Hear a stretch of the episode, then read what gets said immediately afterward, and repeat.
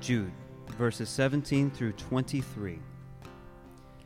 But you must remember, beloved, the predictions of the apostles of our Lord Jesus Christ. They said to you, In the last time there will be scoffers, following their own ungodly passions. It is these who cause divisions, worldly people, devout, devoid of the Spirit. But you, beloved, building, building yourselves up in your most holy faith and praying in the Holy Spirit. Keep yourselves in the love of God, waiting for the mercies of our Lord Jesus Christ that leads to eternal life, and have mercy on those who doubt. Save others by snatching them out of the fire. To others, show mercy with fear hating even the garment stained by the flesh.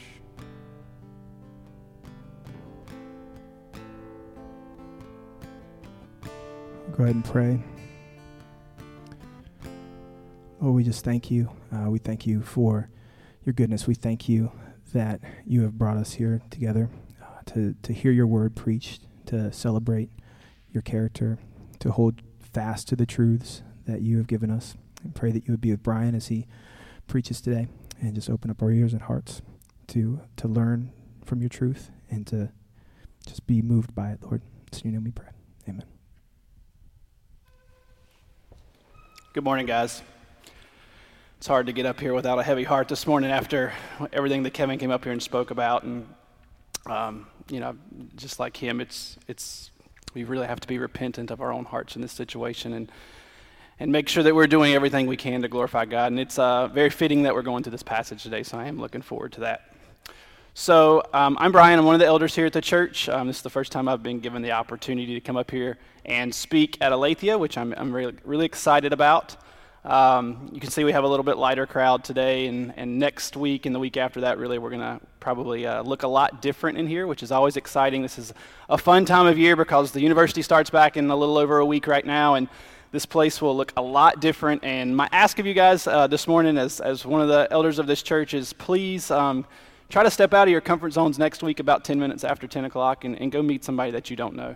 Um, we get the opportunity to, to, interact with students that are coming in for the first time. Um, sometimes folks that have never been plugged into a church like this or a church at all, and, and it's really important that we make them feel welcome and make them understand that we're all here to reflect God's love. Okay? Um, it's been exciting to see our summer community group this year get a lot stronger, and uh, you know I will take a little bit of the heat for not maybe preparing for that as well. We, we, weren't used to having 40 and 50 people in summer community groups, so it's exciting to see that, and it's exciting to see what God's doing here in our church. And uh, also, I wanted to kind of explain because I'm the I'll be the last person before Kevin gets back up here and speaks for the next for, for, the foreseeable future. You know why it is that we give Kevin some time off in the summer, and, it, and it's really important I think to know this, guys, because you know there are, there are many places as as Jude has warned us about that. Um, are, are, blindly following a leader, guys. And, and here at Aletheia, we follow Jesus Christ. He is the CEO of our church. And by allowing other men the opportunity to come up here and speak, you get to see that we all love him. We all care about him. We all want to see him glorified. And that is the whole point of why we give Kevin some time off and we allow him um, to spend time with his family, to do some administrative work for the church. I mean, he's, you know, we have one and a quarter staff members here. And, and so Kevin plays a lot of different roles. But, but again, by allowing other men to come up here, guys, you get to see that we are all about Jesus here. And that, that's what matters for us here at Aletheia. So a couple weeks ago, Nate spoke, and Nate got up and introduced the, the Jude's letter to us. He talked uh, about what Jude's desire was for the church. He wanted to write us a letter that encouraged us and talked about our common salvation. Uh, he wanted to uplift us and, and talk about the joys that come with God's saving grace. However, he felt there was a more pressing need to write to us about. He felt that, that this matter that he chose to talk about, false teaching, uh, was urgent to the furthering of the gospel in that time, and it was something that we had to take to heart. He introduced us to the idea that we must contend for our faith in the midst of this false teaching. Last week, Derek kind of gave us, gave us a better description of what these false teachers looked like and how that's going to impact us today. He spoke to us about the importance of biblical literacy And that when we have a low view of biblical literacy or you know, uh, knowledge and time spent in the, in the Word, when we have a low view of that, it will lead us to having a poor defense when a situation comes up where we need to contend for our faith. He talked about God's wrath and how it's not the opposite of his love, but it's actually his love um, taken into action against sin that he knows will destroy us. And today we get to the passage where Jude uh, pleads for us to contend for our faith so that we're not like those false teachers or the individuals that, that were so grotesquely described, if you remember some of the, the analogies that he used last week. He, he, he urges us to guard the hope, the joy, and the love that comes with the gospel message. This message is as relevant today as it was when Jude wrote this letter, you know, 2,000 some years ago, or a little less than 2,000 years ago, guys. And yesterday is the perfect example of that. Yesterday we dealt with individuals that some claim to know who God is and claim to know what they think their that His purpose is on their life, God. But we, uh, but guys, we know that that is as a twisted and distorted view of what the gospel is. So before I begin and get into the passage, I want to pray. So if you guys will bow your heads with me, I'm going to go ahead and do that. Lord, just thank you for who you are. Thank you for your saving grace, God. Thank you for uh, rescuing us out of, of the fires that um, you know we, we, we ultimately can't can't do ourselves, God. Nothing that we can do can earn our salvation, God, but it's just through your Son Jesus. God, I pray that uh, you speak to our hearts today and you, you allow us to contend for this faith each and every moment that the opportunity comes up, God. And we pray for the world at large that um, we are, are vessels that go out and preach your word, glorify you on a day to day basis, and lead others into your kingdom, God. Pray all this in your name. Amen. So I had a talk here about corruption and how um, you know, we, we all tend to think that we're living in the worst time the world has ever seen. And many generations think that, and they think, oh, this must be the time that God's going to come back and rescue the world because it's so bad and it can't get any worse. And guys, when you, when you see something that happened like, like what happened yesterday, it's hard to argue that point because you just don't understand um, that sin can have that kind of impact on this world, but it does. Um, I had a story here um, in which a, um, a child was born in the Canadian healthcare, well, outside of the Canadian healthcare system. And, um, you know, by, by, that, by not receiving a gender identification at the hospital, they allowed the child to have a birth certificate um, that did not state a gender on it because the parents wanted the child to be able to choose when he grew up, when they grew up, um, what they wanted to be. Um, but you can use that story, you can use the story from yesterday in which we have believers claiming that their race or excuse me, we have individuals claiming that their race is superior to others. And guys, all this does is spit in the face of God as creator because he created us in his image. And if that's true and we believe that to be true, like we do here at Aletheia, then, then that's obviously corrupt and that's obviously false doctrine. We see corruption in the church. We see it as Jude has warned us about. We see people out for their own personal gain, church leaders out for their own personal gain, their own glory. They, are they're looking for their own glorification because their pride has gotten the way of who the God is that they serve. We see corruption in our personal life, guys. We have friends and family, acquaintances, coworkers that try to pull us away from serving God and to look upon the things of the world. How many of us are experiencing those situations right now in which we have someone that we're close to that we really need to be preaching the gospel to, but we're allowing them to impact our life. Are we equipped to handle these types of situations? Thankfully, we have the Bible that tells us the truth, and we have a letter like this that, Drew, that Jude has written to us to tell us how we can equip ourselves for this. So, if you'll go ahead and throw up verse 17, I'll start our passage today. But you must remember, beloved, the predictions of the apostles of our Lord Jesus Christ. They said to you, In the last time there will be scoffers following their own ungodly passions. So, this is a little bit of a recap of what Nate and Derek talked about over the past couple of weeks. I want to point out Jude's use here of the word beloved because this is the third time that he's used that word, or it's the third time in the passage that he's used this. And I, I think when, when we see a common theme in the Bible, we know that that generally means we should take it to heart and that there's, there's a meaning behind that. And it, it's important to note that in the Greek, this word is agapetos, right? Agapetos, and it means divinely loved one.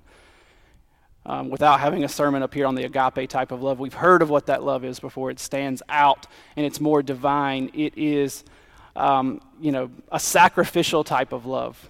You know, the, the love that was ultimately displayed when Christ gave up his life on the cross for us.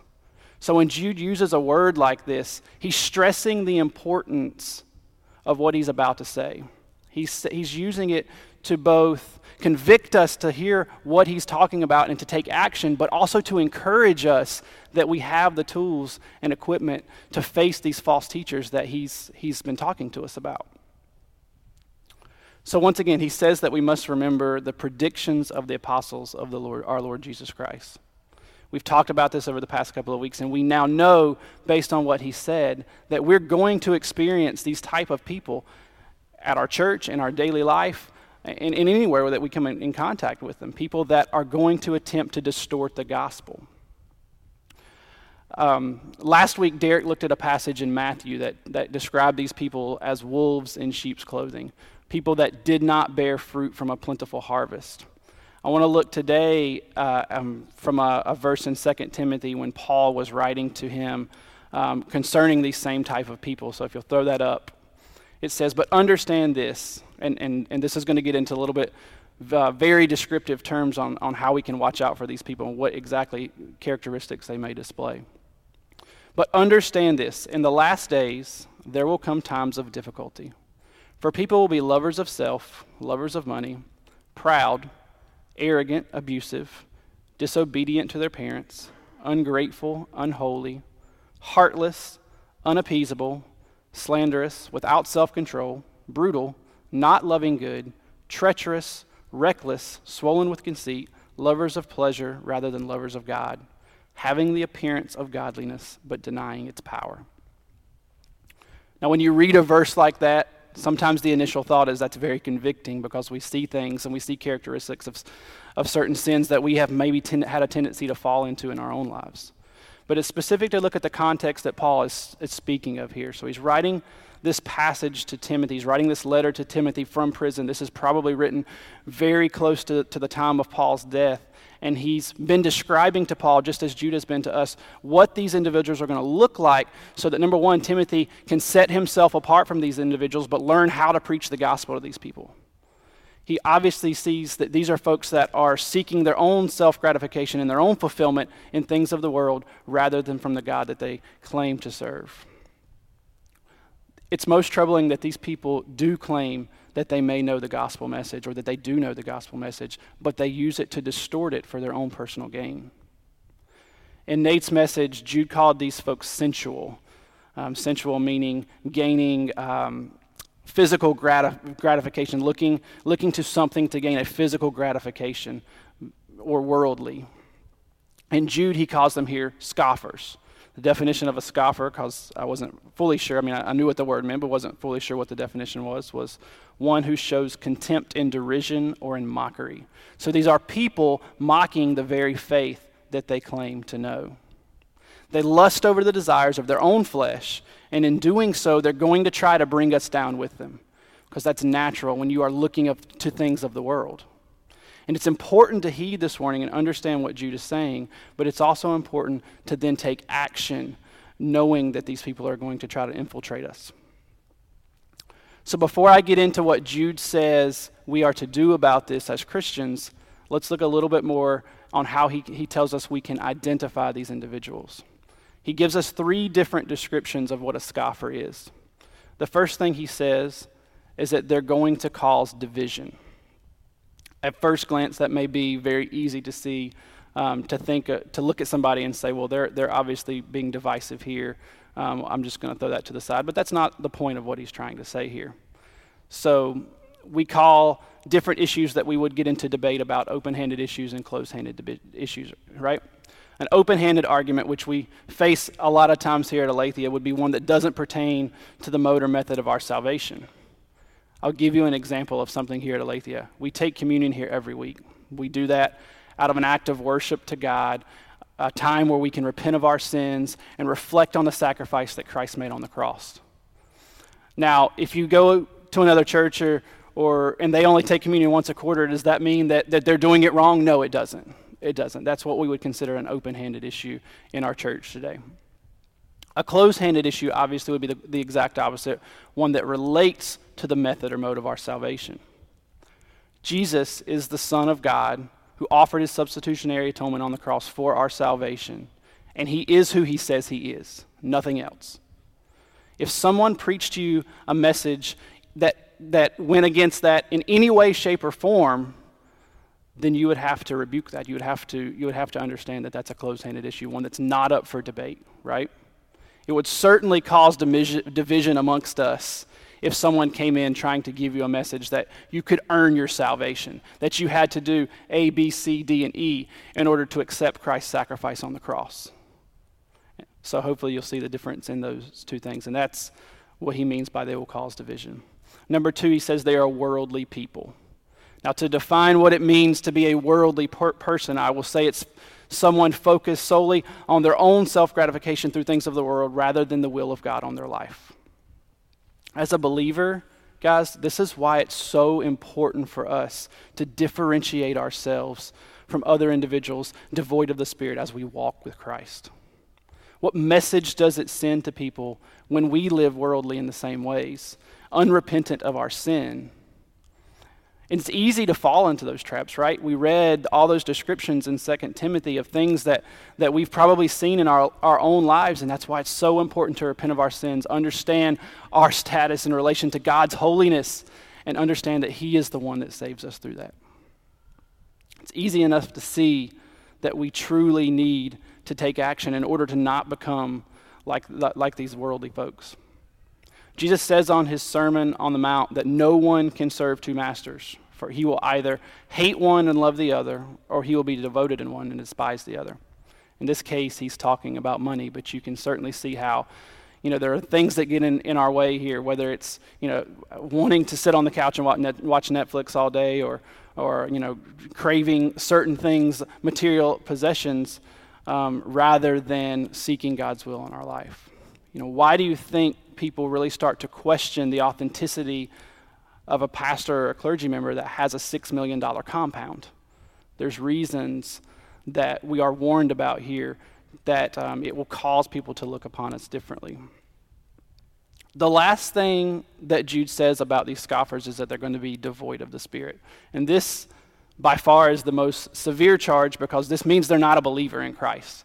If you are without the Holy Spirit, you have not repented of your sin and you not have faith in your Savior because when, when we know when that happens that we're filled with the power of the Holy Spirit to do many things in our life. We, we tend to underestimate what the Spirit does for us sometimes as believers, and I'll get into a little bit more about this later. But you know, the Spirit's there to help us pray, to, to overcome these obstacles of the world, to motivate us to understand God's Word and to cherish it in our hearts, and to guide us to live a life producing fruit for the God that we serve.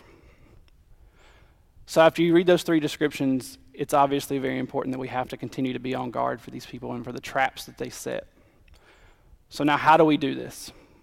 You know, what do we do when we detect this sort of false teaching and, and, and what does our daily walk look like when we know that we're going to have people that are constantly there to attack us? So give me one second and I'll read these next two verses. So, this is really Jude's call here for us to take action as believers. And he says here in verse 20 and 21 But you, beloved, there, there's that word again, but you, beloved, building yourselves up in your most holy faith and praying in the Holy Spirit, keep yourselves in the love of God, waiting for the mercy of the Lord Jesus Christ that leads to eternal life. So, Jude's main command here in this verse is, if you, if you read this right grammatically, is to keep yourselves in the love of God. Now, I want to make sure that we understand the context of this sentence here because if you're like me and at some point in your time you were a new believer trying to learn about who God was and you just felt the call in your life, um, that this might seem like you can come in and out of your salvation. And I want to make it very clear that this is not at all what Jude is stating here. In fact, he uses his own passage to, to, to make sure that you can understand that that's not what he's talking about here. And if you'll go ahead and throw up verse 1, Doug, I can show you that Jude's letter here, he is specifically writing to those who are called, beloved in God the Father, and kept for Jesus Christ. His letter here is for those of us who are already kept in the faith. If you look at the final verses of his passage, which Kevin will preach on next week, he says, Now to him who is able to keep you from stumbling and to present you blameless before the presence of his glory with great joy, to the only God, our Savior, through Jesus Christ our Lord. So it's very important to understand that, guys, he's writing a letter to those who are already kept in God the Father through Jesus Christ. So by no means is he talking about our salvation here when he tells us in verse 20 to keep ourselves in the love of God. Hopefully, you're following my train of thought there. Our salvation is not up for debate, and we are certainly not responsible for doing a checklist of items in order to earn our salvation. Jude's talking to us in the context here about protecting ourselves from false teaching and false doctrine that's going to come into our midst. And he's asking us to do certain things that will protect us from allowing the gospel message to be distorted. And the three things that he gives us in verse 20 is to build ourselves up in the most holy faith, pray in the Holy Spirit, and wait for the mercy of the Lord. So let's break those three things down. So, if you call yourself a Christian in here today, or if it's something that you're considering, we believe that we're created in God's image. We believe that our purpose on this earth is to worship and glorify our Creator. We talked last week about the importance of biblical literacy. If individuals are trying to pull our affection away from Christ, then we must understand why it is that our affections are to be pointed to Him to begin with. We can only do that by knowing who God is, understanding who God is, and why it is that our love should be directed at Him, and why it is that we should serve Him and be in awe of who He is. To build yourself up in the most holy faith is to take biblical literacy very seriously, to take knowing and understanding who God is to be the most important thing. Building yourself up is not an individual search for a ruler based on what this based on what this world states it is, like the people that Jude's warning us about. But it's learning through Scripture, through the truth of God's Word, who He is and why it's an honor to be called His servant and to serve Him and to set yourself apart from people of the world. So let's talk football for a minute because if you're like me, the first reaction I get from our pastors when I talk about football, that's awesome. Um, if you're like me, you saw it on your TV this week and you got all excited, right? So, historically, um, the, the rule of thumb in football is that defense wins championships, right? Unfortunately, a couple years ago when my beloved Panthers were in the Super Bowl, you saw that be, was the case. However, in today's football world, if you're a football fan in here, you've seen a shift in thinking in the way that, that coaches go about game planning for, for, for their season, really. You see, CTE became a big deal about 10 years ago when um, you know, it was brought up, and now it's becoming more and more of a deal as, as some of these um, football players unfortunately have uh, repercussions from things that happened in the past. And so the rules have been put into place now to affect the game, to protect players and their safety. And so, because of that, defenses can't do some of the things that they used to be able to do, right? So now, what we're seeing is the shift, and specifically, you can see it in college football um, and which usually happens in college, transitions to the pros later on. But, but we've seen this shift to where, okay, I'm going to have a really, really, really good offense, and your defense is going to be so tired by the second half that they're not going to be able to stop me from scoring 50 points a game. We kind of saw that last year with Clemson, if you guys remember. Um, the only game they lost, it was like 50 to 49 or something like that. But we've seen this where a good offense has now become the best defense, right? And I think that's what Jude's saying to us here. There's never a point in our life where biblical literacy is not important. Whether we just became a believer or whether we've been a believer for 40 years. It's so important to understand the truths that God states in His scriptures so that we can prepare ourselves for what goes on in, in this world. We cannot neglect gaining the knowledge, wisdom, and truth that only the Bible can give us. So I'd ask you a few questions as you think about building yourself up in the faith. Number one, what are you trying to accomplish in your quiet times and in your devotionals and your time spent in community? Are you in the Word because you feel obligated to be in the Word? Or, if you, or are you in the Word because you are in awe of who God is and what He can do in your life? When you're in the Word, are you so struck by what you're reading that it hits you straight to the heart? And if you're not so struck, do you believe that there will come a time in your life where what you're reading will do that and be, and be that, that kind of word that you need? It may not be immediate, but you're storing up that information and that truth for future use when you face things of this world that go against what God says.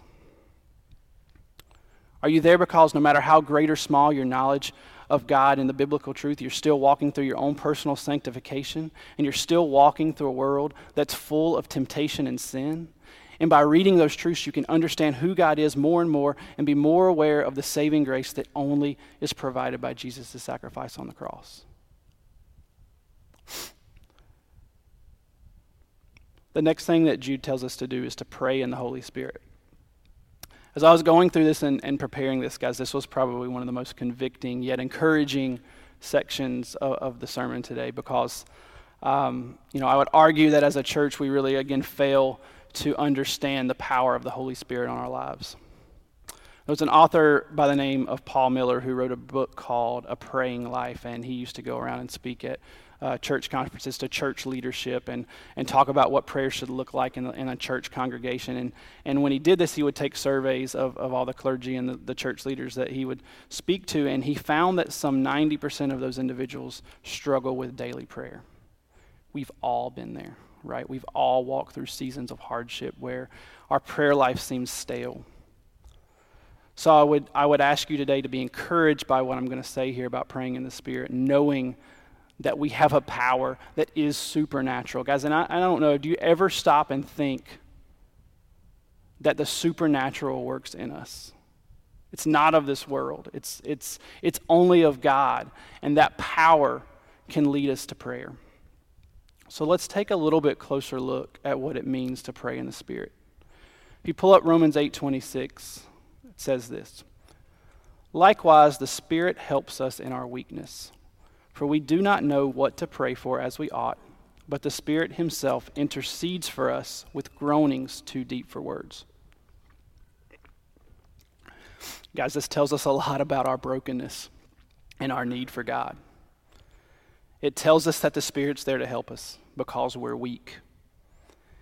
Te- it tells us that the Spirit can take control of us when we have no idea what it is that we need to cry out for God for and seek, in, when we're seeking the, His will on our life.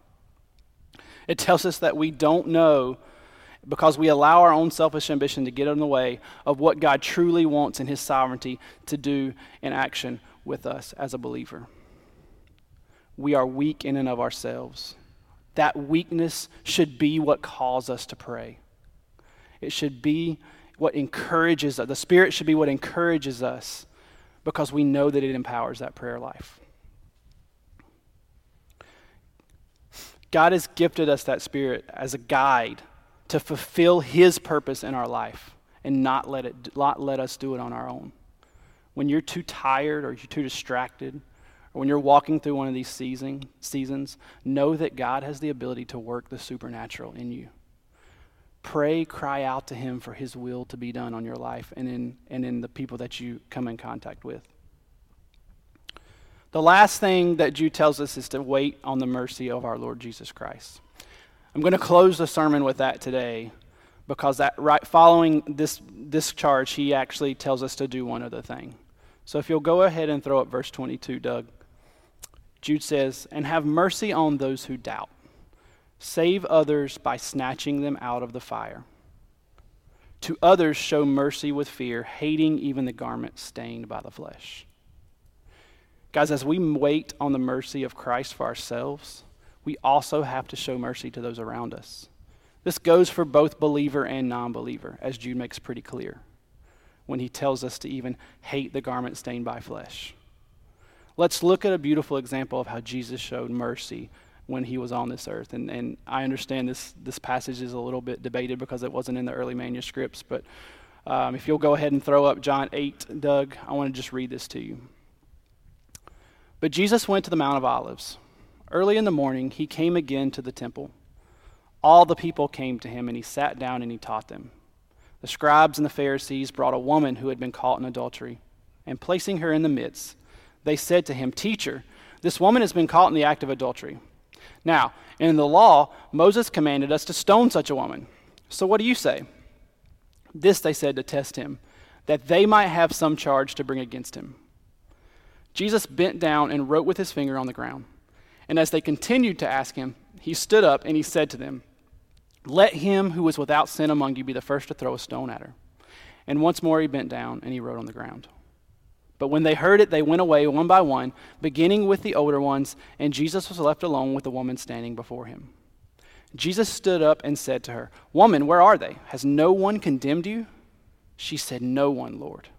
And Jesus said, Neither do I condemn you. Go, and from now on sin no more. Imagine being this woman, confronted by the Pharisees, almost certain of what your fate was going to be stoned, possibly even killed. And then imagine what she felt when Jesus responded her with pure mercy and pure love. I'm going to share a similar story with you that I had growing up that is a little bit harder for me to tell because I, I get a little bit bothered by it, quite honestly. I had a very similar situation happen at the church that I grew up with to one of our deacons. Um, he committed adultery, and he was instantly cast out from our church, never to be spoken to again. I saw him just a couple of years ago at a high school football game, and as far as I know, he wasn't plugged into a church, he wasn't plugged into a community, he was still just cast out. My hope is that as a church and as a body of believers, we're able to find, find it in, ourselves to extend the mercy to both brothers and sisters and to the world at large. What better way to reflect God's love than to do this? It's another great example, guys, also of why community is so important. We lovingly walk alongside each other to work through our own sin, being repentant, being loved by our brothers and sisters, and held accountable, not held in contempt. Guys, Jude calls us to wait on the mercy of our Lord. Long for the day that you will see him face to face and spend eternity worshiping the one God who has saved us from our sin. Be comforted knowing that we are equipped through the truth in the Bible with the tools to face this world um, so that when these people creep in, we can protect the beauty of the gospel message. Here at Aletheia, we take communion weekly. The reason why, as I stated earlier, is it gives us the opportunity to reflect on our lives, repent of the sin in our lives, and then we take the bread to remember the body of Christ broken for us. We drink the juice to remember his blood poured out for us on the cross. And then we worship him. I'm going to pray. I hope that you'll be encouraged by the things that God can do each and every day in your life. Let's pray. Lord, just thank you for this congregation, God. Thank you for your glory. Thank you for your gospel. Lord, thank you for the sacrifice of your Son on the cross so that we can be, made whole in you, God, and that we can spend an eternity worshiping you in your presence. God, you are so good, and we are so uh, unfaithful to you so many times, God, but you're still there to reach out your hand by your Son's sacrifice. Lord, be with us as we go into our community with heavy hearts today, knowing that the wicked walk amongst our midst at all times and prepare us to confront that for your glory. I pray all these things in your name. Amen.